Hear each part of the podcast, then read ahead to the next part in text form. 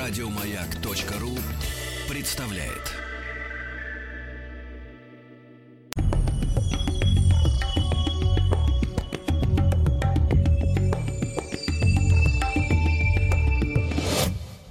Лекториум. Друзья мои, сегодня у нас в лекториуме большая тема, основанная, естественно, на историческом событии. Дело в том, что 20 августа 1940 года, то есть, получается, 80 лет тому назад, а, было совершено покушение на Льва Троцкого. И сегодня мы хотели бы а, разобраться вообще с а, не только с биографией этого человека, которому посвящены и книги, и даже сериал сняли, вот, но с таким явлением, как троцкизм, который который вовсе не остался там где-то в довоенной эпохе. Некоторые наблюдатели за современной политической жизнью говорят, что троцкизм и сегодня жив и здоров, и даже то, что мы имеем в лице некоторых политических деятелей Америки, можно, ну, каким-то образом истолковать как проявление современного троцкизма. Это таким образом вот мы прокладываем мост в будущее, а сегодня у нас сразу два уважаемых а, автора в эфире. А, я рад приветствовать, конечно же, Василия Жановича Цветкова, профессора МПГУ и доктора исторических наук, с которым мы сделали несколько циклов а, в нашем эфире. Василий Жанович, доброе утро. Да. Вот. И, э, и, соответственно, э, самое главное, что я сегодня имею возможность э, хотя бы в эфире посредством наших систем связи познакомиться с Евгением Юрьевичем Спицыным. Евгений Юрьевич, доброе утро. Доброе утро. А, историком, советник ректора Московского педагогического государственного университета. Евгений Юрьевич, сразу могу сказать, что с удовольствием слушаю ваши лекции, выступления, которые вы регулярно э, делаете, да, в том числе на YouTube, на различных площадках. Вот, Спасибо. очень, цен, очень ценю ваш взвешенный э, взгляд на, на процессы и одновременно взвешенный и честный, как мне представляется. И очень Спасибо. рад этой возможности сегодня с вами наконец лично поговорить.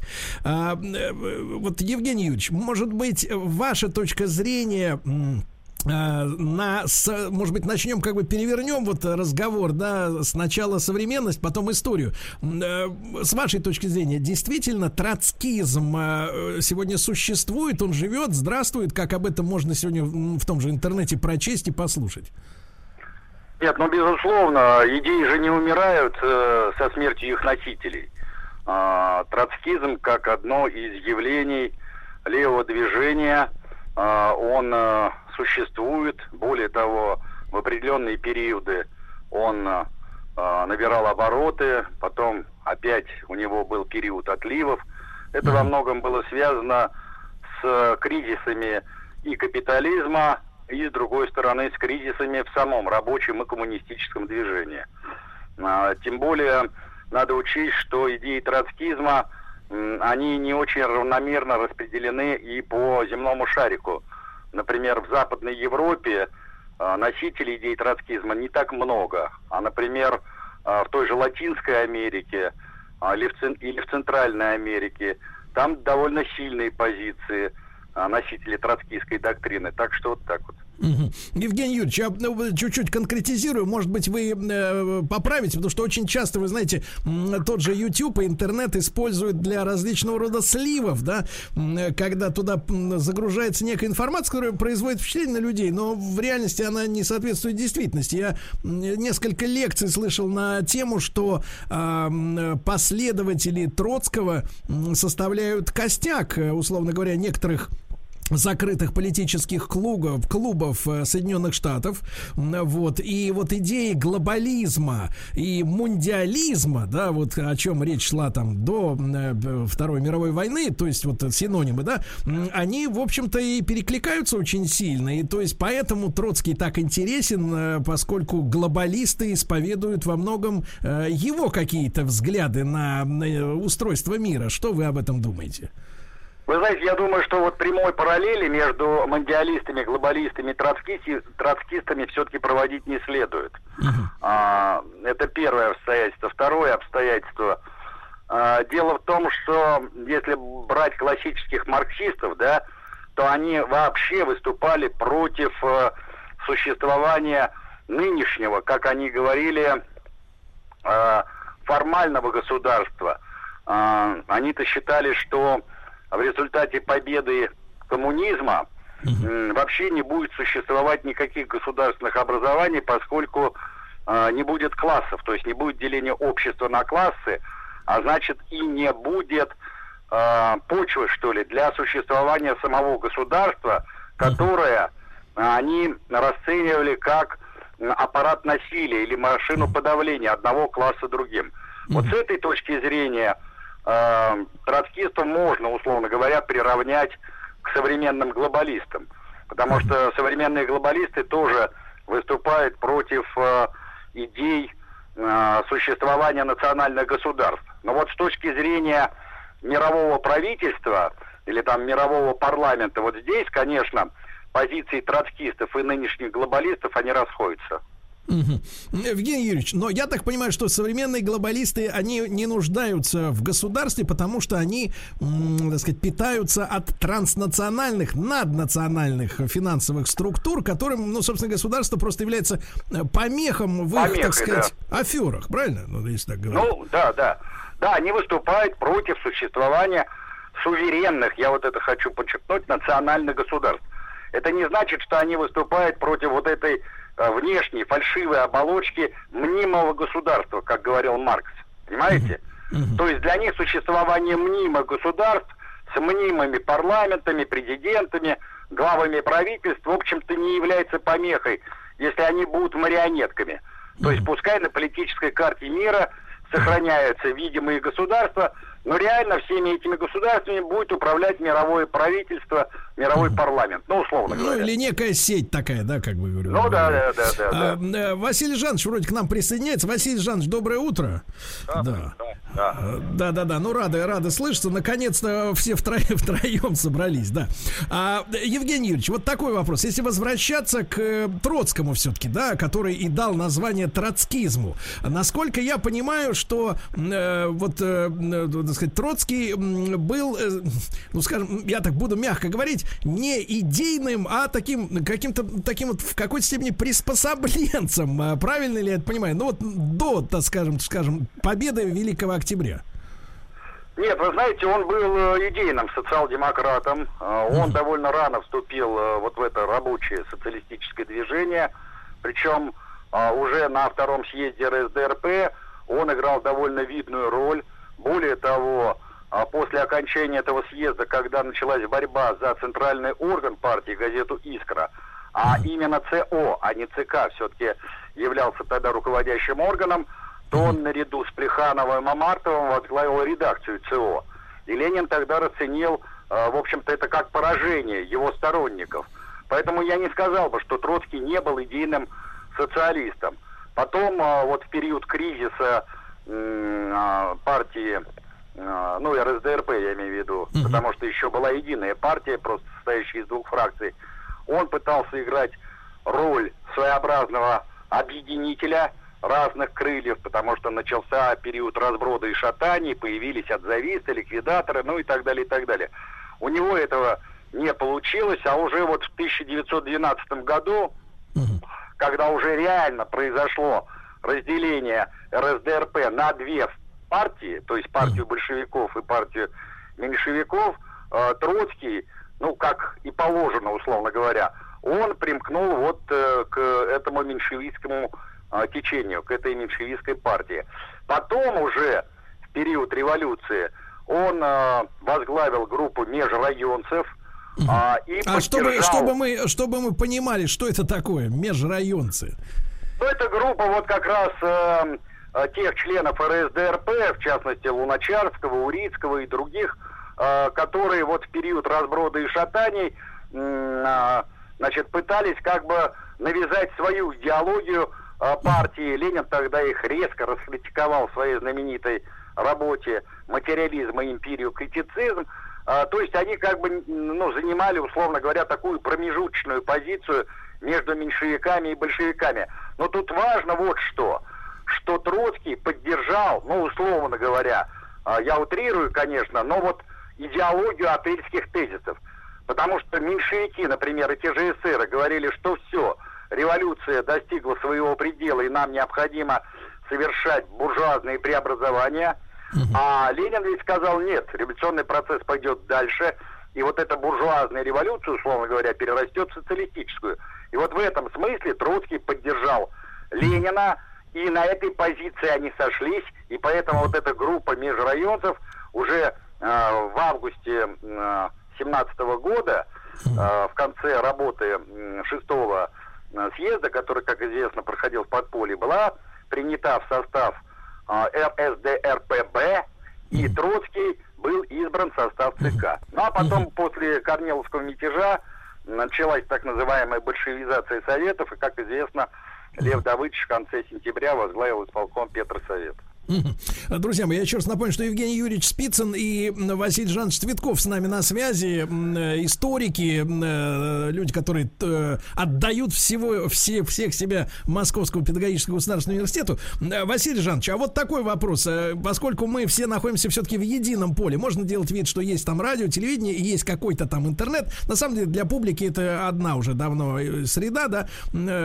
Одно кочует в другую, и в интернете можно услышать вот такую версию к обоим, скорее вопрос, но, Василий Жанович, сначала вам. Что Троцкий э, при, в Россию из Америки с четким указанием от мировых банкиров проводить их линию в политике нового советского государства, в то время как Ленин, соответственно, приехал с германскими указаниями. Но Ленина трогать сейчас не будем. Но вот эта вот версия о том, что Троцкий обслуживал американские и транснациональные финансовые интересы э, в новой России. Насколько это мифично, вот э, все. В общем, я хочу сказать, что здесь, наверное, э, характерная черта вот э, этих всех версий, это то, откуда человек приехал. То есть, э, условно говоря, утрируя, раз он приехал там из Америки, значит, американский шпион. Если из Германии, значит, немецкий шпион. Но вы знаете, вот при всем том, что действительно это вот так вот иногда иронично воспринимается, я бы другой момент отметил – все-таки более-менее реальный, потому что копаться там в каких-то вот этих вот вещах, были, не были указания, были, не были счета, там были, не были деньги, это все можно до бесконечности, и, как правило, это все бессмысленно, потому что, ну, естественно, никто никаких следов реальных не оставляет, если бы они и были, даже. А в данной ситуации, я думаю, что это в гораздо большей степени э, мифологизированная э, теория. Но здесь важно другое. Здесь важно то, что вот и Ленин, и Троцкий одинаково вот в этом смысле на момент 17 -го года они относились к Западу вообще, вот к Западу не в смысле буржуазии, ни в коем случае, не в смысле капитализма, ни в коем случае, а в смысле промышленного развития, в смысле опыта развития экономики, производительных сил, технологий они к нему относились, в общем-то, очень позитивно. То есть э, здесь э, вот э, какие-то высказывания, неоднократные, кстати, о том, что у нас э, старая э, экономическая система, которую надо, мелкобуржуазная, которую вот надо менять, крестьянская, вот эта неповоротливая, неподатливая э, Россия, вот ее надо менять, от нее надо отказываться. И вот эти суждения, эти, э, эти высказывания, они, конечно, могли там расцениваться как недооценка России, там антипатриотичные и прочее. Вот, но э, здесь шире нужно смотреть, здесь нельзя все сводить вот исключительно только каким-то примитивным вот э, моментом. И уж тем более, если уж мы говорим там о каких-то разведках и так далее, да, то здесь э, э эти, эти версии, эти гипотезы, они должны высказываться с очень э, большой степенью осторожности. Евгений Юрьевич, а в какой степени действительно можно воспринимать Троцкого как самостоятельную фигуру? Да нет, но он, безусловно, был самостоятельной фигурой. Слушайте, вот эти вот россказни о том, что Троцкий, Ленин и прочие вожди большевизма были на содержании а, разных там генеральных штабов, разных банкиров, а, каких-то кукловодов, но это, слушайте, бред сивы кобыла. Любой здравомыслящий человек понимает, что э, личности подобного масштаба, угу. они вообще не являются чьими, чьи, э, чьими-то марионетками, понимаете? Это не Зеленский, не Порошенко и не прочие представители нынешней, так сказать, власти, например, на той же Украине. И таких примеров можно привести сколько угодно. Но не надо путать гигантов, условно говоря, и каких-то лилипутов. При, при том, при всем, что э, я расцениваю деятельность Троцкого во многом отрицательно. Но нельзя никоим образом отрицать то, что это была действительно выдающаяся фигура в левом рабочем коммунистическом движении, что это действительно была выдающаяся фигура не только российской, но и мировой истории. Поэтому мы, собственно говоря, о нем сегодня и говорим. Понимаете? О каком-то Порошенке, Зеленском там или еще ком-то, я вас уверяю, через сто лет говорить точно не будут. Угу. Понимаете? Евгений Юрьевич, а вы вот обмолвились, что относитесь к нему, ну, в целом, к его достижениям, да, его, э, так сказать, э, на посту политика, относитесь э, с, негативно. Что вы считаете э, его ошибками или, или злонамеренным действием? Вот как вы оцениваете эти минусы? Вы знаете, дело в том, что э, ему, конечно, в заслугу можно поставить и участие в Октябрьской революции, и особенно в создании рабоче-крестьянской Красной Армии, и другие у него были заслуги. Но все эти заслуги перечеркнула его деятельность после того, как он эмигрировал из СССР. То есть, ну, по сути дела, был выслан, конечно, но вот эта вся его антисоветская, причем довольно агрессивная, лживая деятельность, направленная против советского общественного строя, против вождей советской власти и так далее, и так далее, она, конечно, играла самую пагубную роль и э, мешала, условно говоря, нашему народу и нашему государству двигаться вперед, развиваться. Э, поэтому его смерть, условно говоря, она во многом была связана вот с той э, агрессивной, оголтелой антисоветской пропагандой, которой могли бы позавидовать самые, так сказать, ненавистники Советского Союза и первого в мире социалистического государства. Поэтому вот взвешивая на весах истории э, фигуру Троцкого, я вижу в его деятельности больше отрицательного. К сожалению. Да. Хотя его а, потенциал, конечно, был колоссальный, и он мог бы принести огромную пользу тому же рабочему и коммунистическому движению. А что вытворяли, например, те же троцкистские организации во время гражданской войны в Испании? Троцкий был еще жив-здоров.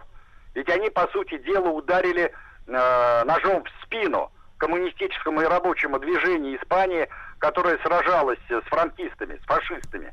Угу. Вот это тоже.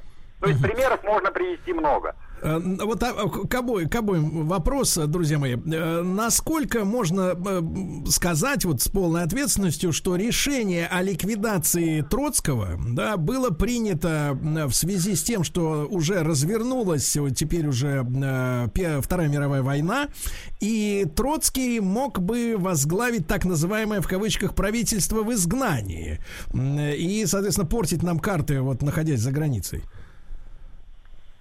Какой-то степени да, наверное, потому что накануне войны, как раз, собственно, вот период 38, 39, 40 годы, э, здесь э, очень активно э, прорабатывалась возможность такая, что вот будут или нет какие-то потенциальные противники уже не столько внутри Советского Союза, сколько вовне, естественно. Здесь обращали внимание на иммигрантов – а Троцкий для большинства, наверное, уже стал э, равнозначной фигурой с остальными иммигрантами нашими еще первой волны.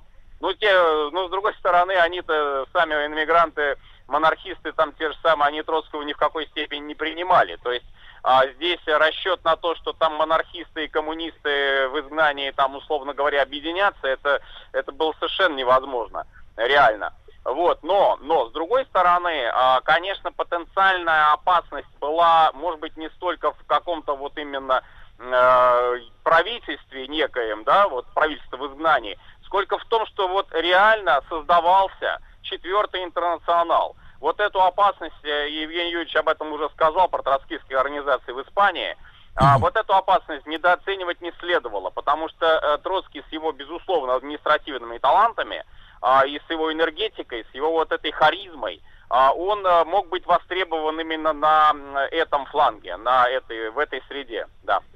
А если, э, э, Евгений Юрьевич, перед краткими нашими новостями середины часа, если буквально в двух словах, вот этот четвертый интернационал, э, его основа идеологическая, на чем была бы, если они ударили в спину, так сказать, коммунистам в Испании? Вот в чем была основа идеологическая у четвертого интернационала? Ну, это идеология самого Троцкого и идеи перманентной революции, идеи мировой революции.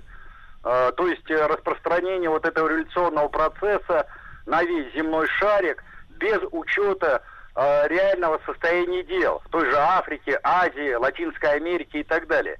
Ведь идея пролетарской революции, которая была впервые сформулирована Марксом и Энгельсом в своем знаменитом манифесте, она заключалась в том, что пролетарская революция произойдет в одной или наиболее развитых капиталистических странах, понимаете?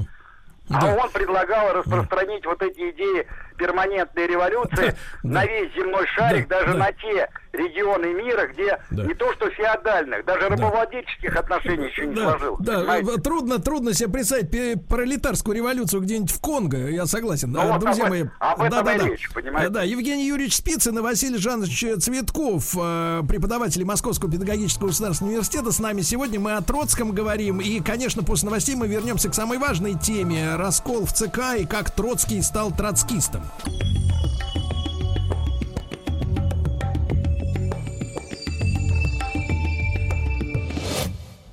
Лекториум. Итак, друзья мои, сегодня у нас э, тема посвящена Льву Троцкому. Э, дело в том, что 20 августа 40 года было осуществлено устранение этого политического деятеля. Вот. И сегодня мы об этом говорим, о троцкизме, скорее, в большей степени, с Евгением Юрьевичем Спицыным, историком, советником ректора Московского педагогического государственного университета, и Василием Жановичем Цветковым, профессором того же университета, доктором исторических наук. Вот, э, товарищи, это к вам обоим вопрос вопрос. А когда, вот смотрите, ну, с точки зрения обывателя, была партия, партия собралась, это были единомышленники, да, они сделали важное дело, революцию, потом, э, так сказать, э, боролись во время гражданской войны, и вот между ними пробежала, соответственно, ну, как бы черная кошка. Вот с вашей точки зрения, кто в большей степени отошел от э, видения идеалов революции или от, от, от видения дальнейшего хода событий? Ленин или Троцкий? Ну вот. вот так, это кому вопрос? Евгений Юрьевич, ну давайте с вас начнем. Вот как вы думаете? Потому что мы же знаем, что Владимир Ильич Ленин одобрил НЭП, да, новую экономическую политику, да, а Троцкий, что в большей степени оставался на позициях такого вот э, прямого революционера, который шел до конца, как бы. Ну, вы знаете, ну, во-первых, Ленин не одобрил НЭП, он его инициировал. А, но, но дело в том, что ровно за год до 10-го партийного съезда в феврале 2020 года Лев Давыдович э, ведь делал записку э, в Политбюро ЦК, она обсуждалась, где он как раз предлагал два варианта дальнейших действий. Либо а, дальнейшее закручивание гаек и миль, дальнейшая милитаризация труда, вплоть до создания трудовых армий и усиление реквизиционного аппарата – либо напротив отказ от политики военного коммунизма и переход э, вот к тому, что потом получит название новая экономическая политика. А, тогда большинство, вернее не большинство, а все члены Политбюро ЦК высказались э, против э, отказа от политики военного коммунизма. Видимо, тогда были свои резоны, потому что я напомню, что Ленин, конечно, был диалектик до мозга костей. Он не был как тренером кабинетным, он отталкивался от жизни. Вот в тот исторический период Ленину казалось, что политика военного коммунизма есть оптимальная форма реализации вот этой вот э, коммунистической доктрины. То есть одним прыжком, что называется, перескочить из э, России капиталистической, полуфеодальной в Россию социалистическую. Потом, когда уже была принята новая экономическая политика и началась ее реализация, здесь э, Троцкий, например, э, бегал с идеей ускоренной индустриализации. Потом будут говорить, что, дескать, вот Сталин в конце 20-х годов а, перехватил вот этот троцкийский лозунг и так далее. Но люди не понимают одной простой вещи. Когда Сталин предлагал начать строительство социализма по всему фронту, в том числе через ускоренную модернизацию и индустриализацию страны, это была совсем другая Россия. Не Россия начала 20-х годов. Россия, которая, как говорил Ленин, была похожа на человека, избитого до полусмерти.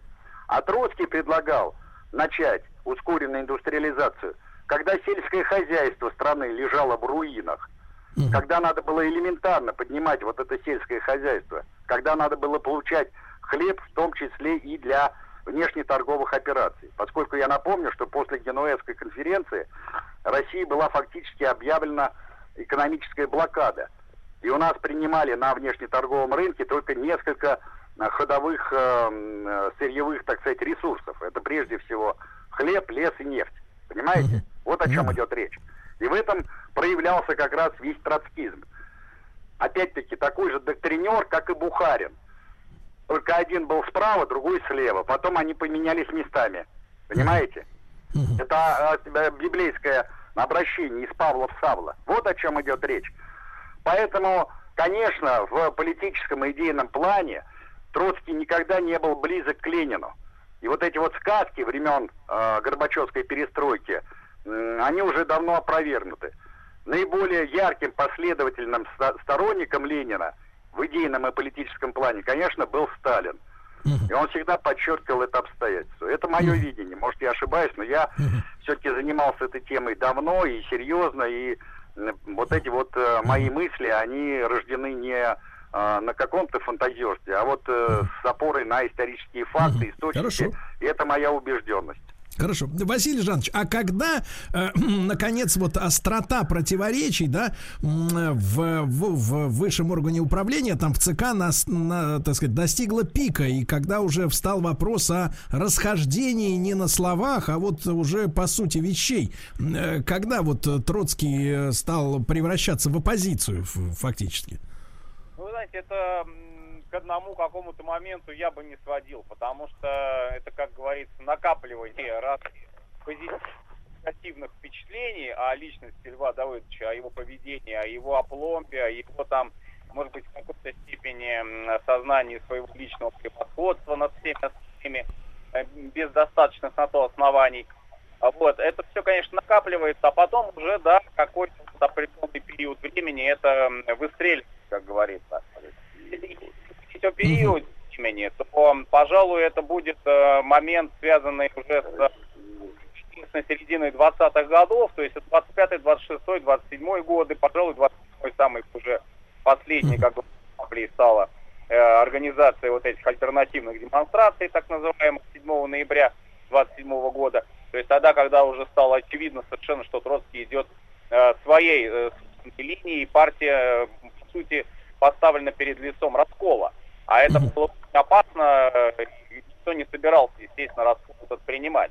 Василий ну, Жанович, Василий Жанович, а вот вы, да, упоминали вот эту демонстрацию 27 -го года, а для обывателей и рядовых коммунистов э, вот эти проблемы э, на самом верху, они были очевидны? То есть вот э, люди понимали, что Троцкий ведет, так сказать, демонстрантов с другими целями, и, соответственно, у него есть какие-то намерения, в общем-то, решить какой-то организационный вопрос внутри верхушки. Вот это было заметно? Заметно людям на, на земле, скажем так?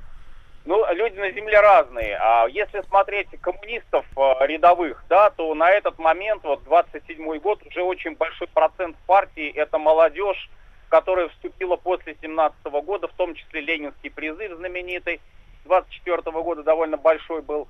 А это были э, коммунисты, которые пошли в партию не ради, там, допустим, вот только конкретно там Троцкого или конкретно Сталина, а здесь были действительно в большей степени люди, может быть, и э, ориентированные на э, вот собственную какое-то будущее свое, да, ну вот это вот идеи социальных лифтов там и так далее. Но, естественно, и степень ответственности тоже большая была. Это раз. Для них вот эти конфликты, они, конечно, представлялись нежелательными, потому что э, исходили из того, что партия э, победила в гражданской войне. Партия монолитная, партия действительно должна стать вот неким тараном, который пробьет в будущем и мировой капитализм. Это раз.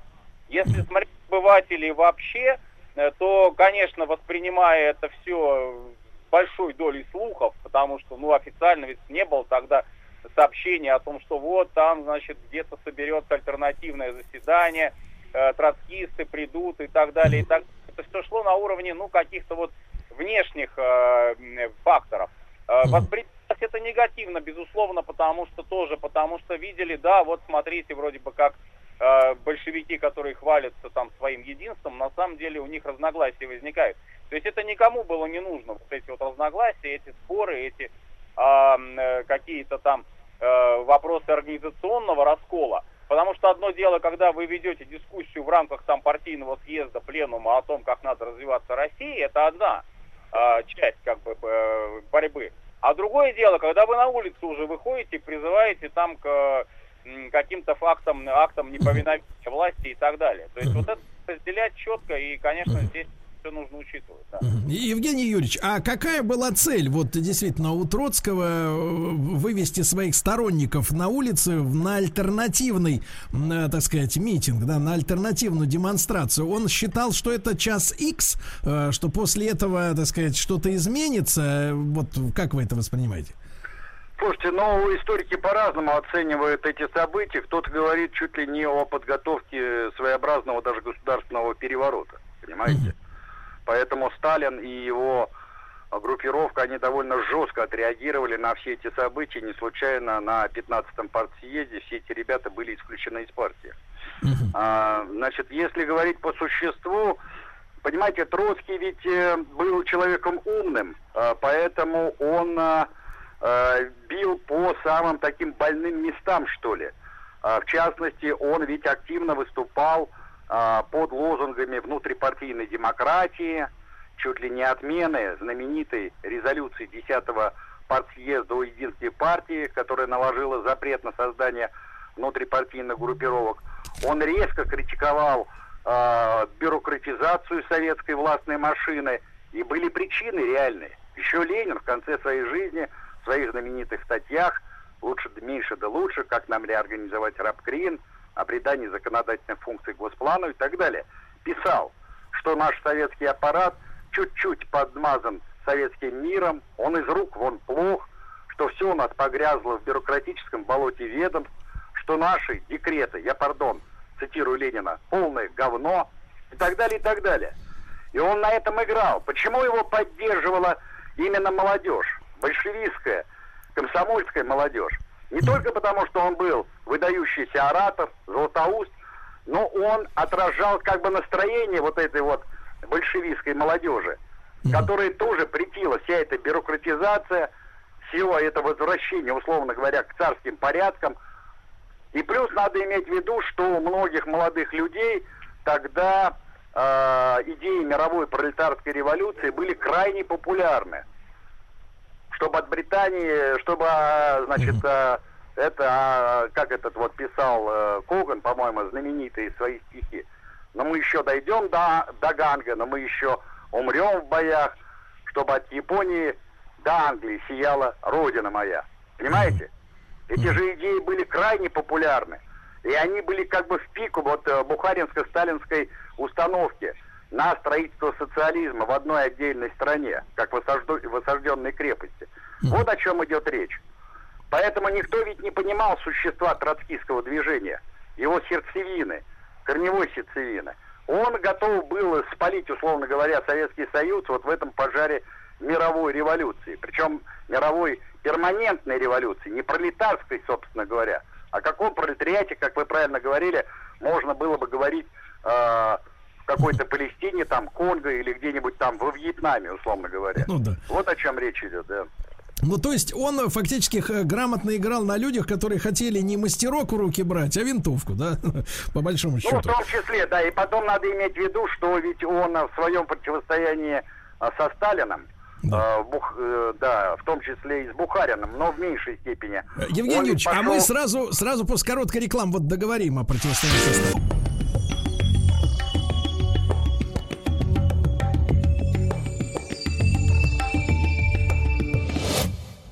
Лекториум. Итак, сегодня у нас маленькая-маленькая лекция о Троцком. Конечно, это должна быть целая серия, скорее, да, программ, но тем не менее. Чем богат, тем и рады. Евгений Юрьевич Спицын и Василий Жанович Цветков, преподаватели Московского педагогического государственного университета, с нами на связи. Конечно, время летит незаметно, но, Евгений Юрьевич, э, вот э, прервали на полуслове, да, вот конфликт э, со Сталиным. Вот, пожалуйста.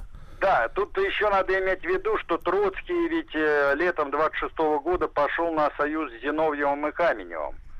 Э, он долго ведь размышлял, идти ему на этот союз или нет.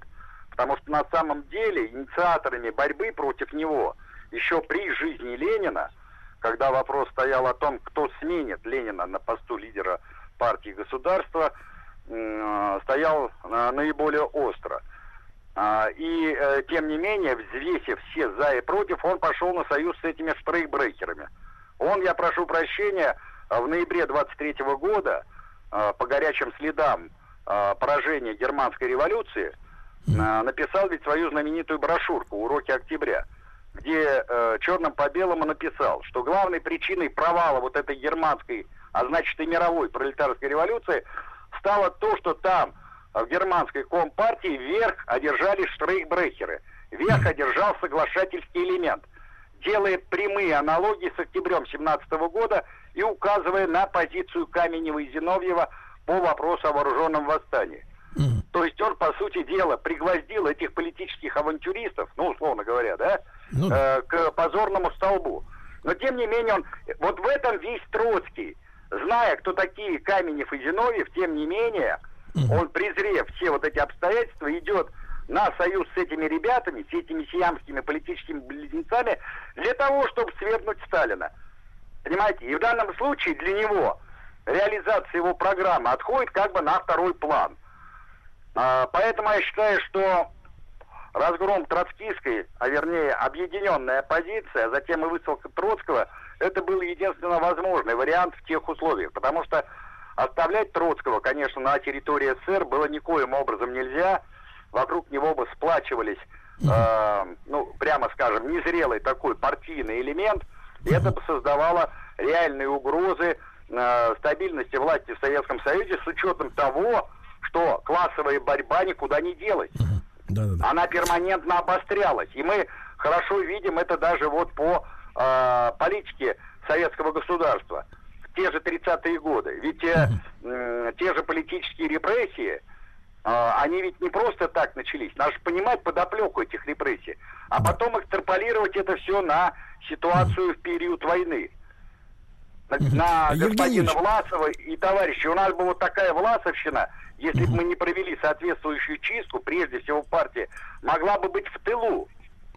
Евгений Юрьевич, а нас, э, к сожалению, там в конце 80-х э, приучили к мысли, многих, конечно, не всех, да, специалисты вряд ли подвержены этому, но тем не менее, э, приучили к мысли, что, ну, вот тут, как нам рассказывали, я как раз в школу, в школе учился в последних классах, нам говорили, ну, вот вы понимаете, вот все эти процессы 30-х годов, это просто чисто репрессии на пустом месте, кровожадные, кровавые палачи и так далее и тому подобное. Вопрос такой, Сталина, э, Сталин добился того, чтобы Троцкого убрали из страны, да, а насколько действительно вот это фигурирующее во многих этих процессах слово троцкисты, да, и троцкистские центры, насколько действительно вот это подполье, условно говоря, оно было живо и полно, полнилось планами какого-то реванша за своего э, идейного руководителя?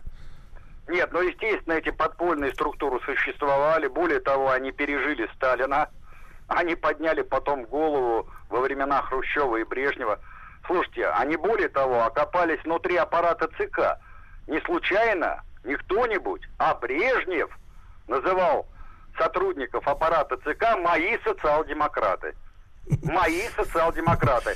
При том, что Леонид Ильич был не очень образованный в теоретическом плане человек, он прекрасно понимал, что это за публика.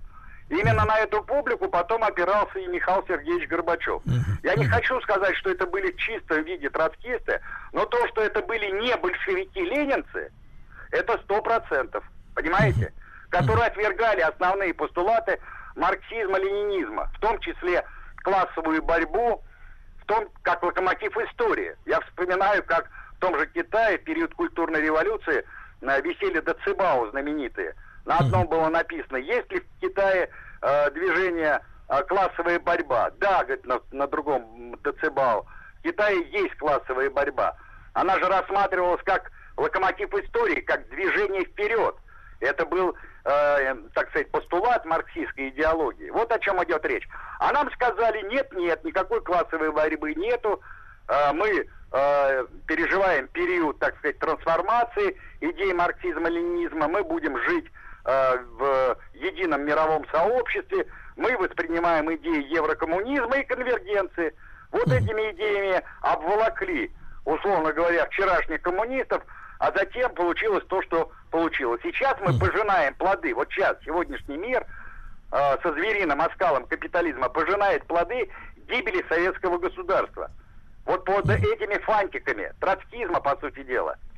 Вот о чем идет речь. Хотя прямых аналогий я, конечно, бы не стал проводить. Просто время программы не дает возможности, ну, детально как бы расписать вот этот алгоритм, условно говоря, э, соединение троцкизма с идеями современного глобализма и э, с носителями этих идей внутри центрального партийного аппарата. А то, что касается высшего политического руководства, ну, слушайте, они теоретически были абсолютно щенята. Они вообще не понимали сердцевины марксизма-ленинизма. Они плыли по течению. Ведь не случайно Сталин незадолго до своей смерти тому же Шипилову говорил, нам нужна теория, нам нужна теория, без теории нам смерть. Что сделали Маркс, Энгельс и Ленин? Они расписали вдоль и поперек, что такое капитализм. Они сказали, что будет неизбежный переход от капитализма к социализму путем пролетарской революции. Но что такое социализм, они не расписали. И все строительство социализма шло не по теории, а шло э, методом проб и ошибок. И Сталин это понимал и говорил, что нам нужна теория для дальнейшего движение вперед. А Евгений все это начетничеством. Да-да-да. Евгений Юрьевич, мне кажется, вам надо вот с Василием Жановичем сесть как-нибудь плотненько, так сказать, и начать писать, э, ну, так сказать, новую теорию, да. Ну, это так, шутка. Э, Евгений ну, да. Юрьевич Спицын, э, Василий Жанович Цветков, огромное спасибо вам э, за участие в нашей сегодняшней программе. Очень короткий разговор, но мне кажется, очень важный. Э, Московский педагогический государственный университет пред, предоставил нам возможность вот сегодня беседовать. Спасибо им огромное. Говорили мы о Троцком, как вы понимаете. Еще больше подкастов на радиомаяк.ру